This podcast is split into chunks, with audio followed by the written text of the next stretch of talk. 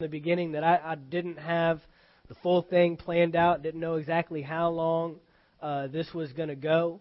Um, but again, this is teaching that is necessary in the church. Uh, the church has a knack for um, pushing aside things that become questionable or uh, controversial or confrontive or things that people don't quite understand. And since we don't understand it, we don't want to search it out and we just want to be excited about what we do understand. Um, and uh, we're just not going to be that church. I've just resolved that um, I've had the, the blessing to be in churches in my life that uh, preach the whole counsel of the word, just as Paul said. And um, and I'm thankful for pastors and leaders that were in my life that uh, didn't shy away from topics that were controversial or or stay away from things that they might that they think might get me angry um, or upset. Uh, but they went ahead and preached the word, and it's changed my life. There are things that I've heard over the years um, that have just absolutely set a course in my life, and this is one of those subjects. Um, a lot of churches. Uh, first of all, you have to understand that denominations are man-made. That's man-made setup. Jesus didn't come here to establish Pentecostal and Baptist and Methodist and, and Lutheran and all that stuff. That was different people getting a take on a certain part of the Bible uh, that they like. I mean, you got Pentecostals and they're all about the book of Acts, and then you've got Baptists and they're all about the book of Romans, and then uh, you've got the Methodists and the Lutherans and that are about the epistles and the do's and the don'ts and the you know do it by the book and those type of things. And and Jesus came to abolish all that. He came to do away with all that, and he came to take this thing further than a list of religious rituals and this is what you do on this day and this is how you pray and this is what you say and this is you know what you do to be a Christian and and he said it's about your heart. And um, so that's what that's what this subject is dealing with. Um, and I'm excited about it. I'm excited about where it's taken us so far. Uh, how many of you from this study are already starting to have a better understanding of the Holy Spirit and His operation in our lives? Uh, he's gone past just a presence and a feeling and a power. Those are uh, byproducts, but you see, a lot of times, um, especially in Christianity, we tend to look at the byproduct instead of looking at the source. Um, and so this is this is a problem that we have to overcome. Uh, one of those is heaven, you know, and, and we've made heaven the end all. We're here uh, to accept Jesus as our Lord and our Savior so we can get out of hell and go to heaven, right? And that's a byproduct of a life that God has given us on this earth, uh, purpose in our everyday lives here. And so that's what the Holy Spirit has to deal with. And the Holy Spirit is one of those topics. You know, we said from the beginning that God is in heaven, Jesus is in heaven, but the Holy Spirit is here with us. The Holy Spirit lives in and dwells in us. And the Holy Spirit is the Spirit of God. So you can basically say that the Holy Spirit is God living inside of you. How do I know what God wants me to do? The Holy Spirit. How do I know uh, to make right choices in my life? The Holy Spirit. How do I know uh, if God wants me to go here or go there? The Holy Spirit. God, the Holy Spirit is God living inside of you, and with God comes His thought process, how he would think, how he would respond, how he would approach a situation. And so, because we have the Holy Spirit living within us, we now have the full capability to do and to live according to how God would want us to live. Uh, we are no longer just wanderers and just kind of wandering around on this earth and we don't know what God's will is. And that's been a that's been a strong topic in church for a while is how do you know God's will? How do you really know what God wants you to do? But the Bible makes it very clear that we can know God's will. And you, there's a thing you have to understand about God's will is there is a specific and there is a general. There is a specific will that God has for your life. There is a specific will. Does He want me to go back to school? Does He want me to attend this church? Does He want me to move my family here? Does He want me to take this job? Does He want me to raise my kids uh, in this school? Those are the specific wills of God for your life. But the general covers all of the church, all believers, and that is to bring heaven to earth. That is the general will. And so your specific will ought to line up with that. So what God's will is for you in your job should line up with His general will to bring the kingdom to your job. Where He has you attend church should be to bring heaven to church. And so we have to understand that the Holy Spirit is placed within our lives, given to us, given to mankind, to walk out that will and that purpose for our life. Whether it be your specific will for your specific life, or whether it be uh, your, the general overall purpose of the church. Amen? So we've been uh, going through this, and we've taken some time, and I told you that we're going to take our time. Um, in fact, today's message, I had it, um, I really cut it in, in half uh, because I got down to a certain point, and then I was going into another part, and I, I stopped and I said, you know what, I'm not going to do that. I'm not going to force myself to cram all kinds of information. I want to be able to take my time. I want to be able to, you know, we want to be able to chew on this. Um, I understand that this isn't surface stuff. This some of this can be deep, and it brings weight. And what I mean by weight is um, it, it brings responsibility with it. So I want us to fully understand. I don't want to just fly by something and you guys miss something.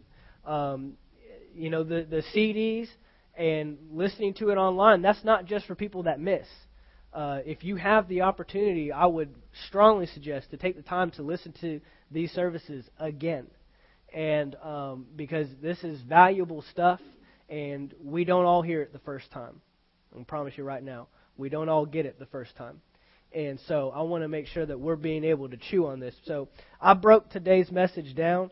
Um, as most of uh, my passages and verses that we've been selecting for this series, um, they've really been one or two passages, but a lot of scripture in there. I'm not. I don't have you bouncing all over the Bible. So we're pr- pretty much going to stay in Matthew chapter 7 if you want to go ahead and turn there.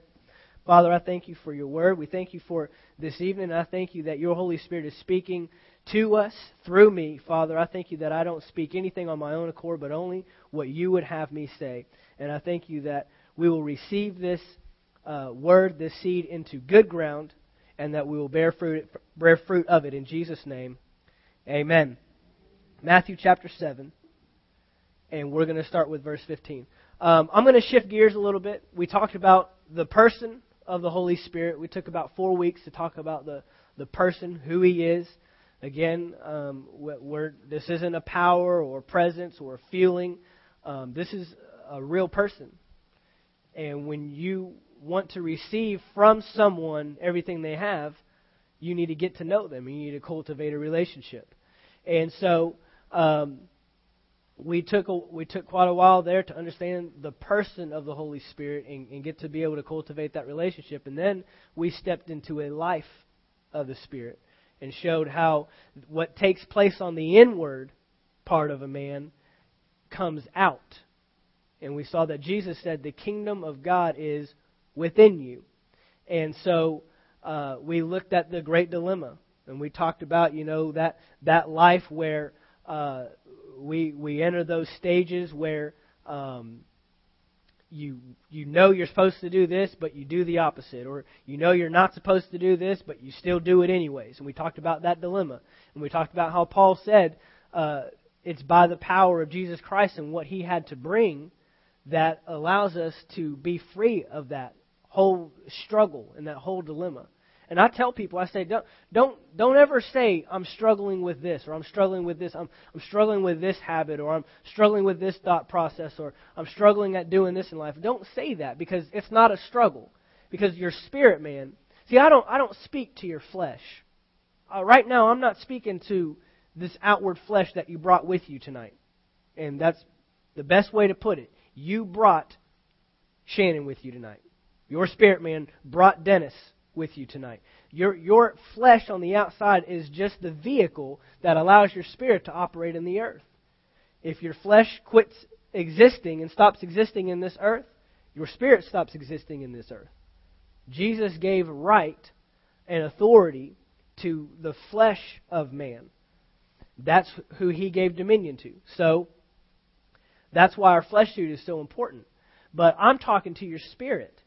Your spirit has already overcome. Every battle, every struggle, everything you'll ever come against. Am I saying that you'll never sin or never mess up again? No, because we have this flesh on the outside that we are daily conforming, daily bringing in. But I don't focus on the struggle. I don't focus on the negative. I don't focus on this battle in life. I focus on what your spirit man has. Why? Because everything else in this world is focusing on your flesh. Everything else is trying to tear down your flesh. Everything else is trying to remind you that you're a sinner. Everything else is trying to remind you that you are against God. So why why should we have to come to church and listen to that junk? So I, I speak to your spirit man that has the victory, um, and understand this: that Jesus, what he did on the cross, he finished on the cross. He didn't start something; he finished something. When he was on the cross, he said these three words It is finished. Satan is conquered. He went down to hell. He took the keys to death, hell, and the grave. And he whipped, stripped, and badly embarrassed the devil for us. So we don't fight the devil. I'm going to go ahead and tell you something tonight. This is going into what we're talking about. Your greatest enemy is you. Your greatest enemy is not Satan. Your greatest enemy is not the devil. And I'm going to tell you this right now. The Holy Spirit has been given to man so you can beat your flesh, not the devil. The Holy Spirit was not given to man so we could overcome the devil. And this is why. Jesus already beat him.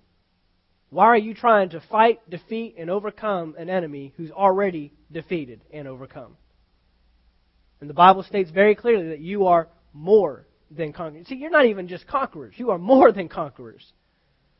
We already know the outcome. Here's the only way the devil wins if you let him. The devil only wins in your life if you let him.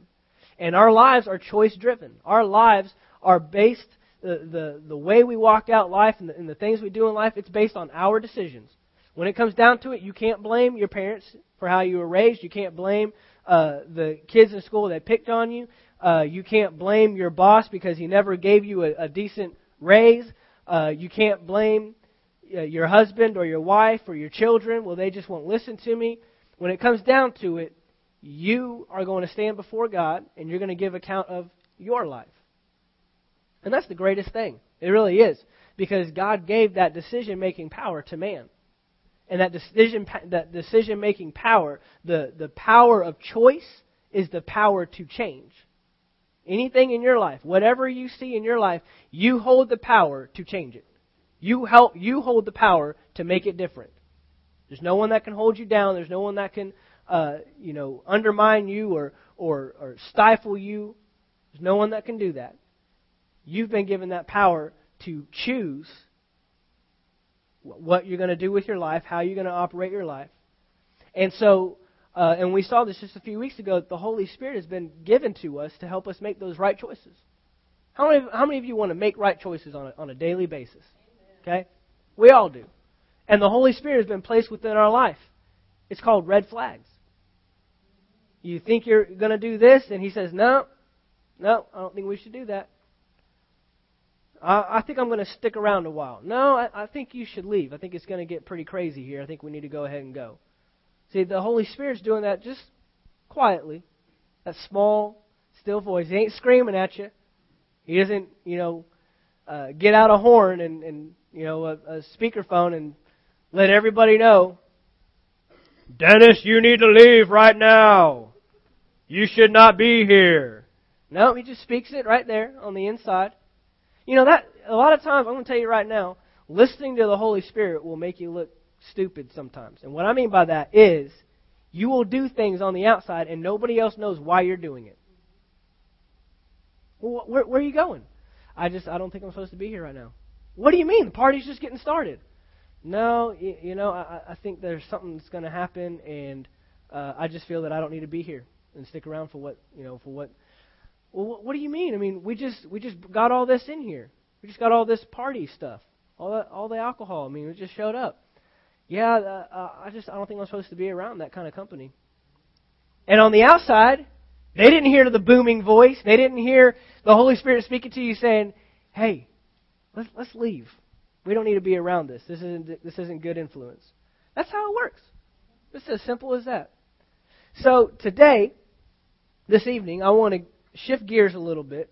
We've looked at uh, the person of the Holy Spirit, the life of the Spirit, and now I want to get into the fruit of the Spirit.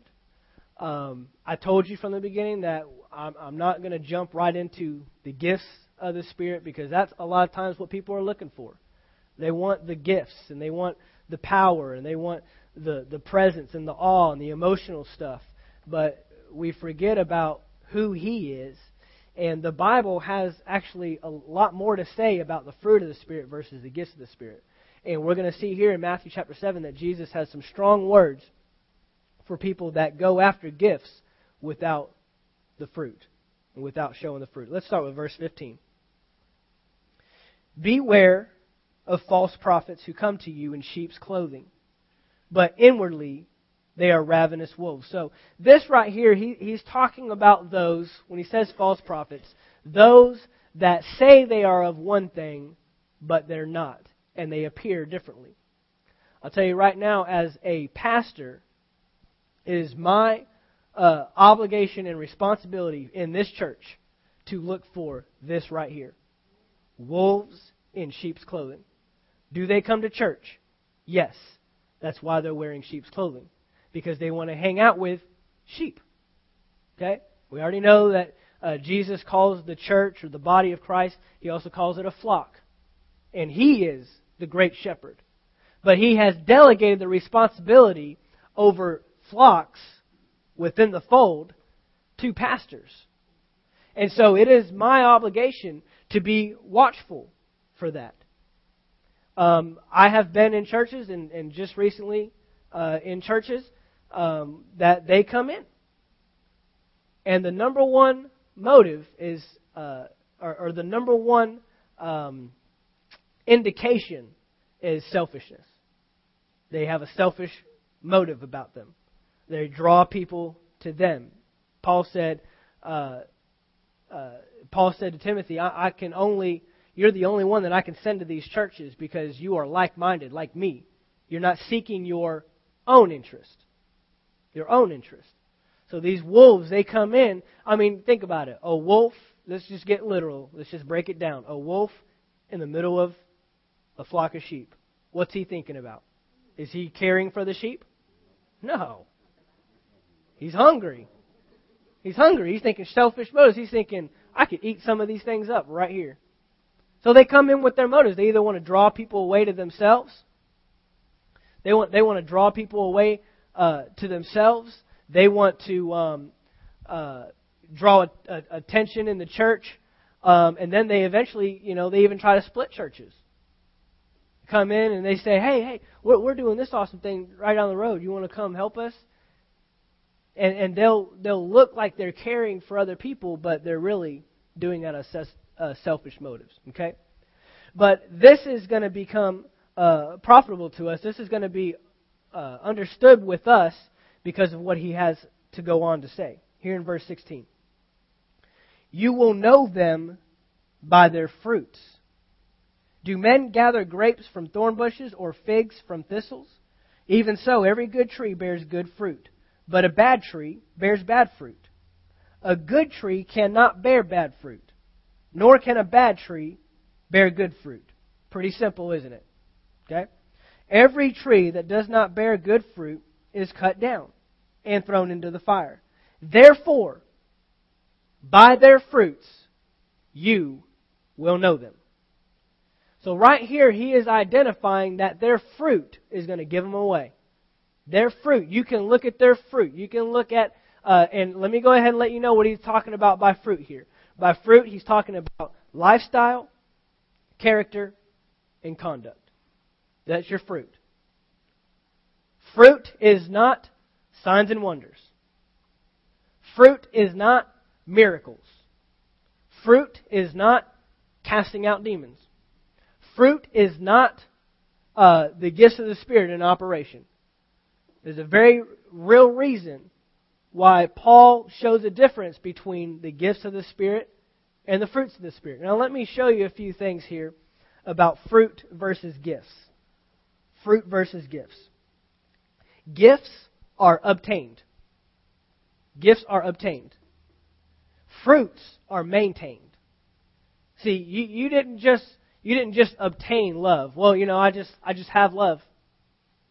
You know, I, I'm just good at loving people. What can I say?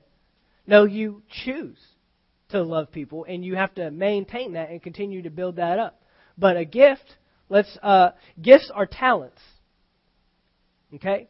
Now I'm going to tell you this right now that there are churches, and I, and I know of some, and I'm not I, I, I'm not trying to pick on churches, but it is my job to reveal the right and the wrong. And there are churches that put gifts in front of fruit. I know of churches right now that actually pay, and I could do this today. Right now, uh, I know that our worship is not up to par. I understand that. We we listen to a CD, we listen to a couple songs on uh, Sundays. In fact, I don't even and do it on Wednesdays. And, I, and I'll be honest with you, uh, for me, uh, having been in worship teams since I was 11 years old playing drums, uh, it's frustrating. It's frustrating um, to not have musicians. Uh, I come from an area in Texas where there were so many that you actually had to tell people.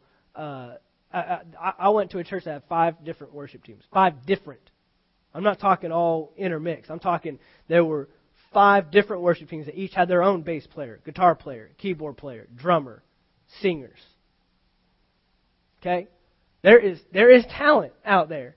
Uh, there was a discussion that me and my best friend, uh, Marcus Kreiner, who's the, the uh, worship pastor in St. Augustine, we moved to St. Augustine, and it was me and him for the longest time. He plays guitar. He plays everything. He can do it all. Um, and then obviously I played drums, and I never, you know, expanded beyond that. And I'm getting ready to do something about that because uh, I need to learn some more instruments than just the drums because I can't lead from the drums. That would be awkward. Uh, but that was a discussion that we had. We're like, man, you know, from Oklahoma, Tulsa, Oklahoma, and, and from Dallas, Texas, and it's just a flourish. Bands everywhere. I mean, you go on a on a Saturday night and go, you go to five different shows with three different bands each. It's just unbelievable. And then we moved to St. Augustine, and it's me and him, and it's like, where's everybody at? You know, we need some musicians up in here. Um, but there are churches. This is where I was going. There are churches that actually pay people just to come in and do praise and worship. And then they leave. Maybe they might stay for the service. But they're so desperate to get worship, I'm going to tell you, uh, that is a non negotiable for me. Because what you do in that instance is you actually put, you are putting the gift in front of the fruit. You don't know that person's character. You don't know that person's conduct. You don't know how they live their life. You don't even know if they love God and if they truly love people. And this platform, obviously, we don't have a platform, but this position up here is not to toy around with and mess with. You're investing in people's lives. And I don't care if you're a drummer, I don't care if you're a backup singer, I don't care if you're the tambourine player. If you get off this stage and sometime during the week I find you at some restaurant drinking and boozing it up and living a, a life associated with worldly living, then that's my mistake for putting the gift in front of the fruit and not letting you prove out the fruit. The only thing that proves out fruit is time. Nobody plants a seed and gets the fruit the next day. Nobody. There are farmers all over this region, and they will tell you that it takes time. In fact, they're getting ready to start their planting here in a couple months, and they won't get that harvest until last quarter. So, the only thing that tells fruit is time. Now, there are levels, uh, you know, within the church that uh, we can put people at as they're growing and maturing. God's all about maturity and God's all about serving. And we don't have to separate the two. As you're maturing, you can serve. But there are people, there are churches that get the gift in front of the fruit, and that's the most dangerous thing you can do. The gift will get you there, but the fruit will keep you there. The gift, the talent will get you. And I'm going to tell you right now, I personally know a ton of gifted people that don't have one lick of fruit, and it's I, I, I get up on stage and I look out in the audience. I'm not talking here. I'm talking where I was before. And you look out and you see them, and it's just wasted talent. Can play an instrument like nobody's business. Can teach a class like nobody's business. Great with working with kids. They can they can get 25 kids surrounding them in two seconds but don't have the character and the conduct to keep them in that position. And, and we are more, this church is more about anointing than talent. I'm going to tell you right now. I will sit talented people in a chair if they don't have character and conduct to maintain the position of being in the gift. Period. And I've already told you before that I know people and have people uh, in my life that I thought were some of the most gifted spiritual people on the face of the planet. And come to find out that they're not. And we're going to see here as we go further in Matthew chapter 7 that you'll probably be surprised at some of the people who aren't spiritual. We'll see that. Okay? Um, gifts are not indicators of spirituality. I mean, what does it mean to be a spiritual person? What, what does that even mean? And see, we, we've turned that, you know, a pastor, he, he must be a spiritual person. The position doesn't make you spiritual. The gift doesn't make you spiritual. The talent doesn't make you spiritual. It's the relationship. It's do you talk with God on a daily basis? Is the Holy Spirit speaking to you, and are you being led by that Spirit? Because the Holy Spirit is leading. The Bible says that He's a guide. So if He's guiding you somewhere, that means that you are to follow Him. But are you following Him? Are you obeying Him? That makes you spiritual. A spiritual person is not someone that talks about the Bible all the time. I'm tell you, there are some historians that study the Bible just like they study any history book, and they can tell you all about it from beginning to end. And you know what you've just done? You've just you have just limited the most spiritual book on the face of the planet to just another natural resource. And they can reason, and they can they, they can reason it out and study it out and explain it to you. Great, great orators, great communicators, great studiers. But Paul said that the Word of God is spiritually discerned, not naturally discerned which means there's something they're not getting. There's a level of spirituality that they are not understanding. And so we have to identify this. That's why we're talking about fruits versus gifts, because we, we, we have to quit uh, looking at signs and wonders and, and the way someone speaks um, and, and automatically labeling someone as spiritual, because then that's what we end up trying to attain to. Well, I just I just want to know the word so much, and I just want to speak it, you know, with with clarity. Those are byproducts of being a spiritual person, but that's not what we're going after. Okay? So, Jesus says here that we are known by our fruit. Now, notice what he says. I know it's very simple, and I, have told you that uh, if you get someone communicating the Bible correctly, they will actually simplify it before they get real deep and I mean some again, some people that are just real deep in the word and they're over your head and using hermeneutics and theologicals and all this other crazy stuff that you know, some of the stuff I don't even know what it means. But they have they have no spirituality behind the word. There's no power behind it because it's not even real to them. It's not real to them. But you'll find that the Bible is actually made simple. Jesus said that you need to have faith like a child. And here we are trying to get our faith mature and, and trying to, you know, believe God like an adult. And he's saying, I need you to think like a child. I need you to reason this thing out like a child. Make it simple. Be, make it simplistic. So look what he says here. He said uh, in verse 17, Every good tree bears good fruit. But a bad tree, what kind of fruit do they bear? Bad.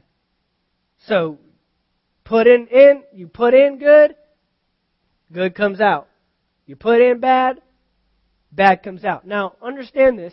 This is a law that God put into practice from the beginning of time. If you go back to when He created, in Genesis chapter 1, He created everything to reproduce after its own kind. Okay? So fish are creating fish. Trees, an apple tree is creating an apple tree.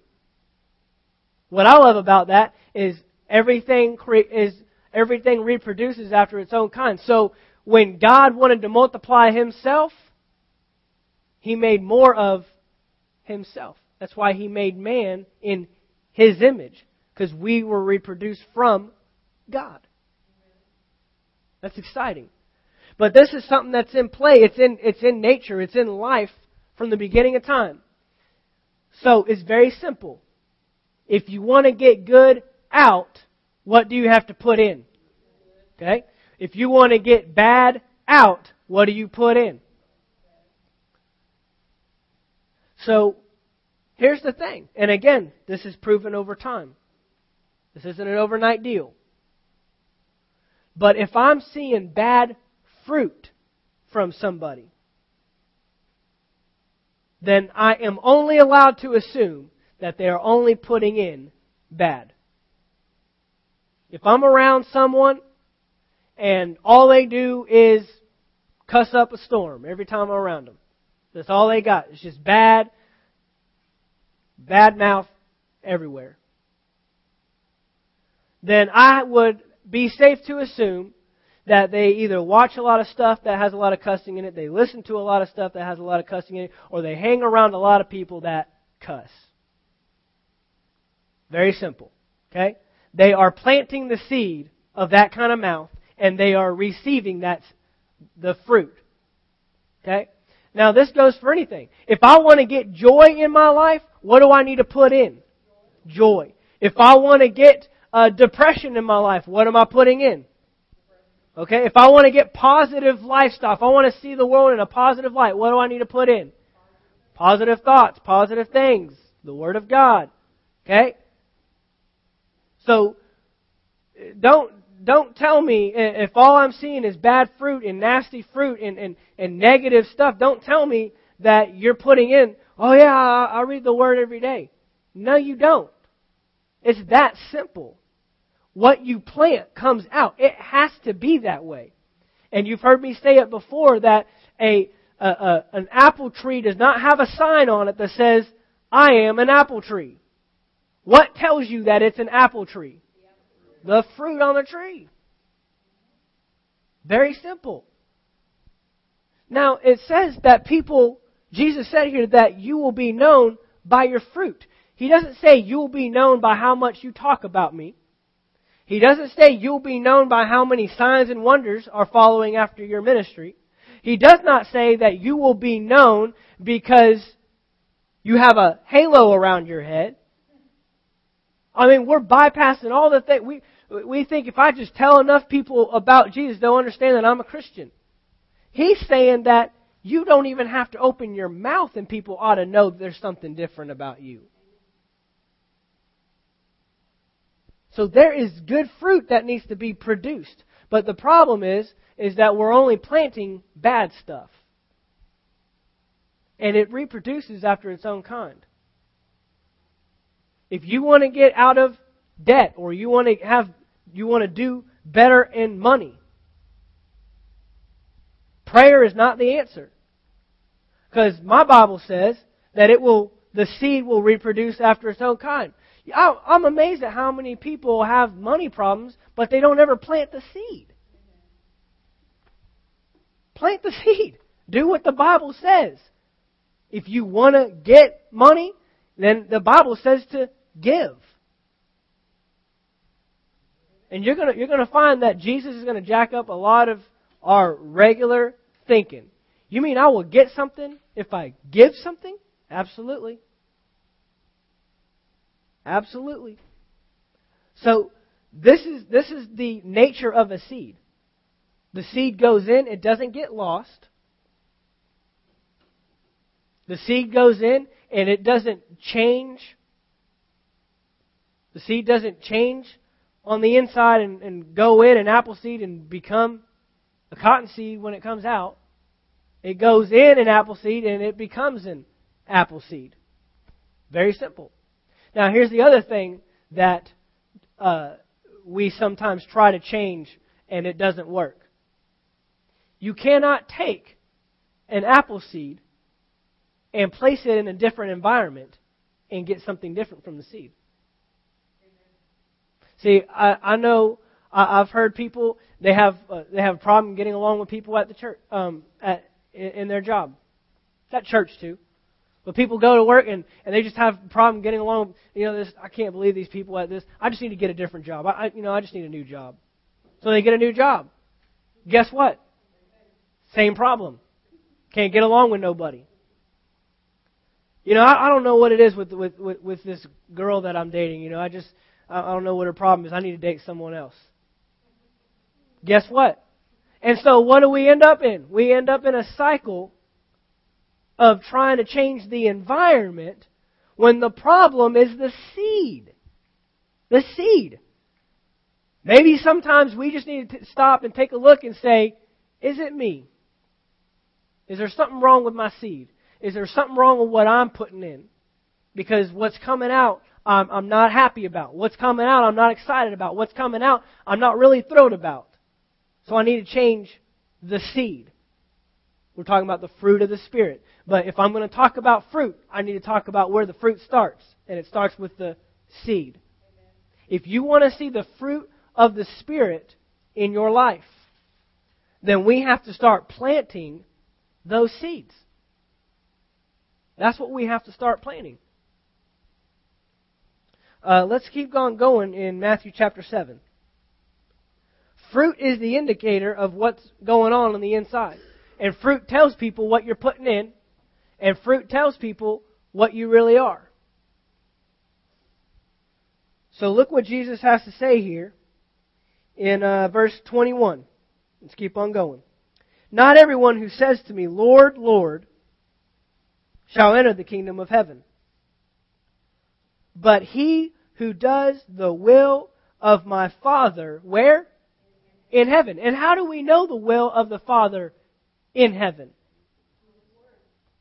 You guys have been listening. That's awesome. The Holy Spirit. The Holy Spirit has been placed in our lives so we can get the unseen realm of heaven into the seen realm of the earth. So I can get God's will. Remember what Jesus said? Pray this way. Hallowed be your name. Thy kingdom come, thy will be done on earth as it is in heaven. So he says right here, not everyone who says to me, Lord, Lord, will enter the kingdom of heaven, but he who is led by my Spirit. He who does the will of the Father. And how do you do the will of the Father? By the leading and the guiding of the Holy Spirit within you. Verse 22. Many will say to me in that day, many, many will say to me in that day, Lord, Lord, now watch this. Have we not prophesied in your name? Have we not cast out demons in your name? And done many wonders in your name? But look what he says. And then I will declare to them, I never knew you. Depart from me, you who practice lawlessness. That's some bold stuff. You're telling me that people that are casting out demons in the name of Jesus will not enter the kingdom of heaven? You're telling me that people that are doing signs and wonders and seeing these gifts in operation in their lives are not going to enter the kingdom. You're telling me that he says people that have prophesied? Lord, Lord, did we not prophesy? That is an actual gift of the Spirit. There are nine gifts of the Spirit, and one of them is prophecy. You're telling me that they're operating in a gift, and Jesus says, I don't even know you. See, this verse woke me up. This verse is what got, that verse right there is what got me started on this whole thing. Because I, I'm, I'm you, I was jacked up when I read that verse. I was messed up. I said, You got to be kidding me. How in the world am I supposed to know if someone's spiritual? Here's the thing God wants to move. And God wants to use people to move. In fact, God has to use people to move. God is not doing anything in this earth without using mankind. We've stated this from the beginning. He handed over that authority. He delegated that out, and he can't take it back. He's waiting for each one of us to yield to His Holy Spirit to operate in the earth. I said a few weeks ago, the kingdom of God does not come into the earth until the kingdom of God comes inside of you, inside of us. Now, He's looking for vessels. So, how can somebody who doesn't really who, who Jesus doesn't know operate in these gifts and operate in these things. Because God wants to have wants to see people healed. I mean, you look throughout history, and some of the, the greatest pastors, especially in the early 1900s, there are some ministers and evangelists and pastors during that time, they had messed up lives. One of them died uh, of alcohol poisoning a traveling evangelist. Going around doing signs and wonders, had tents all up all across the, the United States of America. And he died of alcohol poisoning.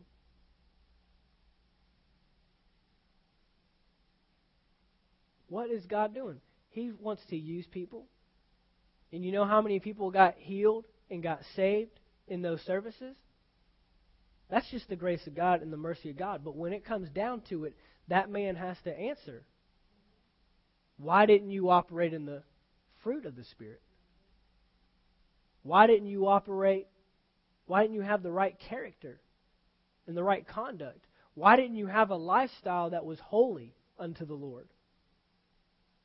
See, God wanted that person that got healed in his service to get healed.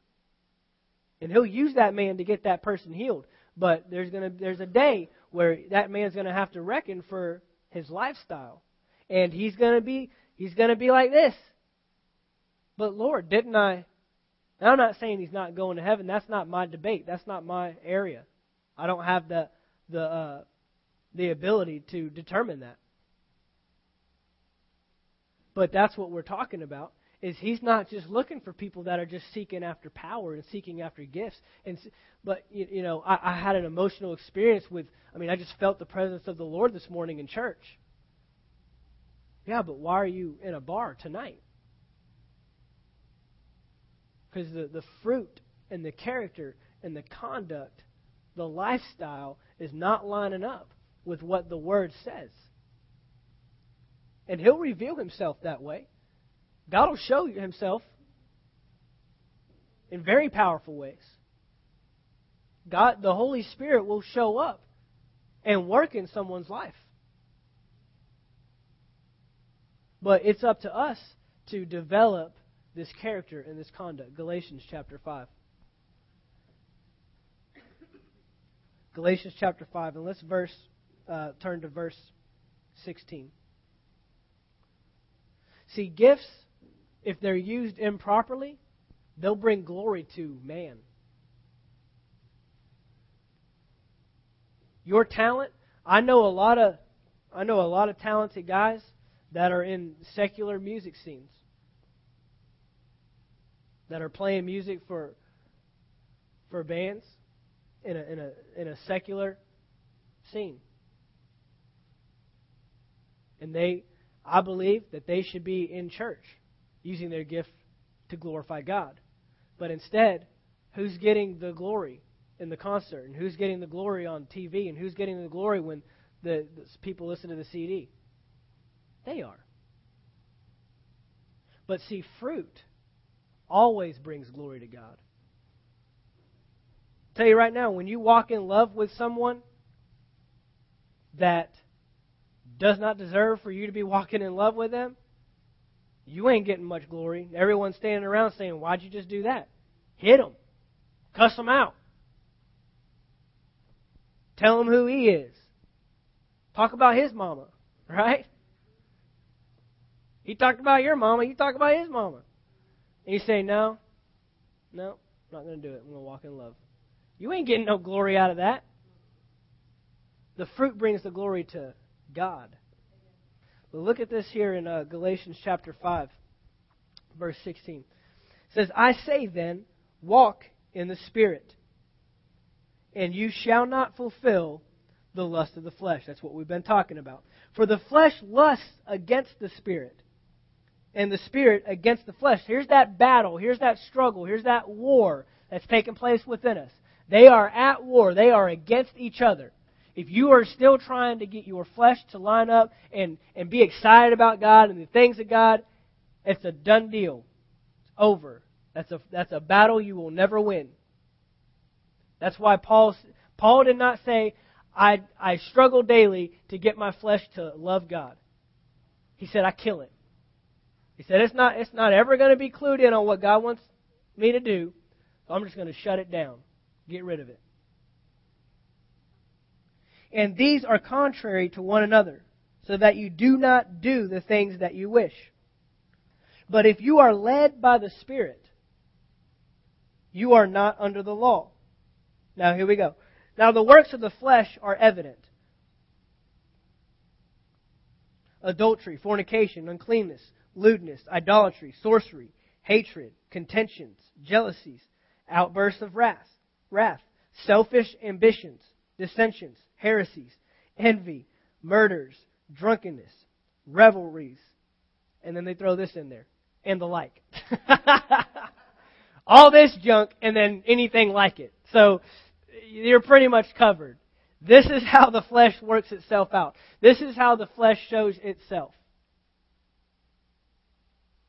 Of which I tell you beforehand, just as I told you in time past, those who practice such things. Remember, we talked about practicing. We talked about a habitual lifestyle with no desire to, to, for correction, no willingness to change my lifestyle. That is practicing sinfulness. That those who practice such things will not inherit the kingdom of God. Well, that lines up with what we just saw. Where Jesus just said, here are the people that are not going to inherit the kingdom of God. These are the ones that are not even going to see it or enter the kingdom of God. But verse 22. But the fruit of the Spirit is love, joy, peace, long suffering, kindness, goodness, faithfulness, gentleness, and self control. Against such there is no law. And those who are Christ's have crucified the flesh. Now I'm going to tell you, back in this time, that word crucified that wasn't just thrown around. That was a serious word. Jesus was crucified. It was, uh, they actually say that at this time, that was the most punishable death. That was the worst thing you could endure. There are, uh, at this time, there were people, if they were sentenced to death on the cross, they would try to kill themselves before going through this. So, Paul is painting a picture that if you belong to Christ, you have crucified your flesh with its passions and desires. When you take out the flesh, you take out its lusts, you take out its desires, you take out its want tos, you take it you take out its will, you take out what the flesh wants to do. He's painting a very vivid picture. Verse 25 If we live in the Spirit, let us also walk in the Spirit. Let us not become conceited, provoking one another, and envying one another. So he's showing here this is how the flesh plays itself out. And this is how the Spirit plays itself out. the fruit of the Spirit. What he's saying is, if, if the Spirit is in operation within you and you live according to it and you give yourself to it, these are the things that will be evident. Love will be evident.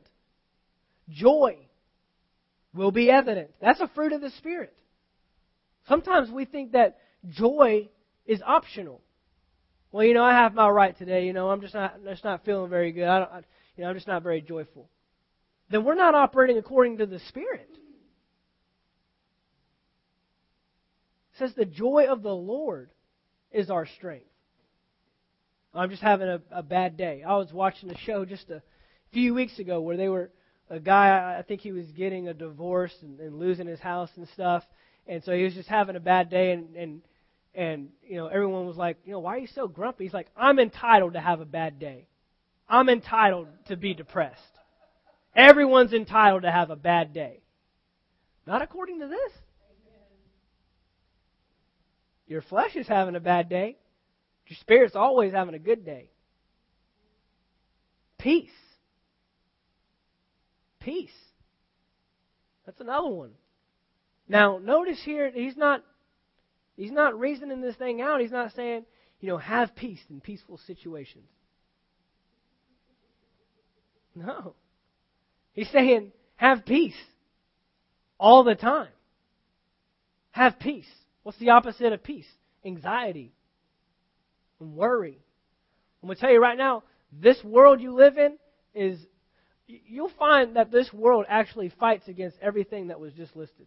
This world is not a loving place. This world is not a very joyful place. Not excited about a whole lot. This world is not a very peaceful place. There are, there are things always coming against us that are trying to fight our love walk. They're trying to fight, take away our joy. They're trying to come against us having peace. And he's saying, this is how you ought to walk. And if you're living according to the Spirit, this is what will be evident in your life. Patience. There's one. There's one. We're short with people, short tempered. I mean, he just listed off in, in one of the results of the flesh outbursts of wrath. Outburst, outburst of wrath. Just exploding out of anger. And he's identifying right here long suffering is a fruit of the Spirit. It means if you're operating, living according to the Spirit, you'll be patient. Be patient with people. Be patient with your spouse. Be patient with your kids. Be patient. Come on, we're we're getting somewhere now. Kindness. Kindness. See, this this is the nine fruits of the spirit we learn as a kid. We memorize them and love. You know, we have probably there's a, probably a song that goes with it. And kindness, being kind to people, just being kind to people. Not being rude. That's a fruit of the Spirit. Okay? Uh, Kirk, if you could go to uh, 1 Corinthians chapter 13. I'm going to close with that. Um, goodness. Chapter 13, verse 1. Goodness. That just means being good and doing good things. Very simple. Faithfulness. There we go. Faithfulness faithfulness to your job, faithfulness to your family. You, we, we, we, have some, we have some believers, we have some Christians that show up to work late, that do terrible jobs at work.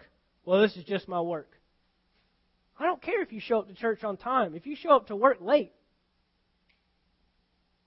again, we're talking about bringing heaven to earth.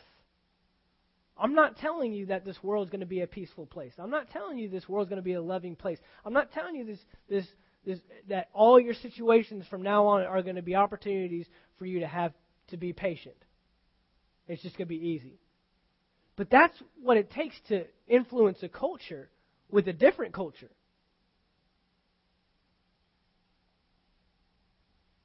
Gentleness. Not being brash and abrasive and and harsh with people, and self control. is probably the biggest one. Self control. Just having self control. Not doing what you're not supposed to do. And doing what you're supposed to do. That's the fruit of the Spirit. That is what should be evident in our lives. If the Spirit is in operation. And he says to live according to the Spirit. And he says to operate and walk according to the Spirit. And then he also says to crucify the flesh. It's twofold. You're not going to walk according to the Spirit if you're still feeding yourself the world. If you're still feeding your flesh and you're still giving in to your lust, to your desires, and the things you want to do, this isn't going to be evident. You have to put in good seed to get good fruit. Very simple. Now look at this in 1 Corinthians chapter 13. We'll close here. I had actually saved this for next week, but I need to go ahead and transition it. This is what is known as the love chapter. Um, and we're going to get into this church, this Corinthian church. You probably heard me say it a few times what this letter was all about. This church was messed up, man. Messed up. Paul had to address so much garbage in here, it's not even funny. And we're going to look at it next week. I'm going to show you what Paul was addressing. And then I'm going to show you how this church, what was happening in their church. Exciting, awesome things taking place. But outside church, terrible people. So look what he says here. This is the love chapter, and he talks about love. But look what he says here in verse 1. Though I speak with the tongues of men and of angels, but have not love, I have become sounding brass or a clanging cymbal. Verse 2. And though I have the gift of prophecy, now we're getting into gifts, and understand all mysteries and all knowledge, and though I have all faith, come on, we're getting excited now. Gifts of prophecy and, and faith. But look what he says so that I can remove mountains, but have not love, I'm nothing. Verse 3. And though I bestow all my goods to feed the poor, man, I'm doing good stuff. I mean, we're feeding the homeless. We're doing an outreach this weekend. We're winning people to the Lord. I mean, God is excited about my life. He's happy with me. But look what he says. And I give my body to be burned, but have not love. It profits me nothing. What's he saying? The gift in operation in your life, without the fruit being revealed in your life, nothing. Nothing. And all this time we've been making, man, he's got so much faith. Have you seen his house? He, he believed God for that house. You, you, you seen the cars he drives? You, you seen his business? You, you how much he, he, he gives to the church? You seen how, how, how many outreaches he comes to? I mean, he, he's always bringing visitors to church. I mean, he's just, you know, just telling people about Jesus all the time. Man, you, you hear that tongue that he gave last Sunday? I mean, that was powerful. That really ministered to me. Man, they are so talented. I mean, they, they have the most beautiful voice, and, and they just take our worship team to a whole new level. We get excited about these things. And Paul says, you're just making a bunch of noise. You are useless to the body of Christ. He said it profits nothing without love. And we know that love is a fruit of the Spirit. So that's what we're identifying. And we're going to take some time to do this. And next week, we're going to look at this Corinthian church. We're going to find out just how messed up they were. Yet they thought they were so spiritual. They thought they had it all going on. They thought they were the church that Jesus was coming for. They thought we're, we're the ones ushering in this new move. And Paul had to write a letter to them and completely redirect them and say, You are nothing but a bunch of babies. We're going to look at that. Because no longer are we going to focus on the gifts and, and trying to look spiritual. Look, I, I'm not raising a church to look spiritual. We're raising a church to be spiritual. Because we already saw last week, this world is waiting for spirit led people. It's exactly what we talked about. This world is groaning and in birth pains. It's in anxious expectation for people that will be led by the Spirit of God. That's what this entire world is waiting for. The government is waiting for spirit led people to take over. The sports industry is waiting for spirit led people to take over, to come in and influence and change it. But we got Christians that are just all about being talented and flowing in gifts of the Spirit and laying hands on people and, and seeing the sick recover and, and just going out and winning souls, but living terrible lives. And that's not what we're raising up. That's not what this church is raising up. That's why we're feeding this word. And like I said, I know that with what we're preaching comes a lot of weight. I understand that. But it's good. It's good because that responsibility is what's going to allow you to fulfill and completely walk out God's purpose for our lives. Amen. Father, we thank you for this word tonight.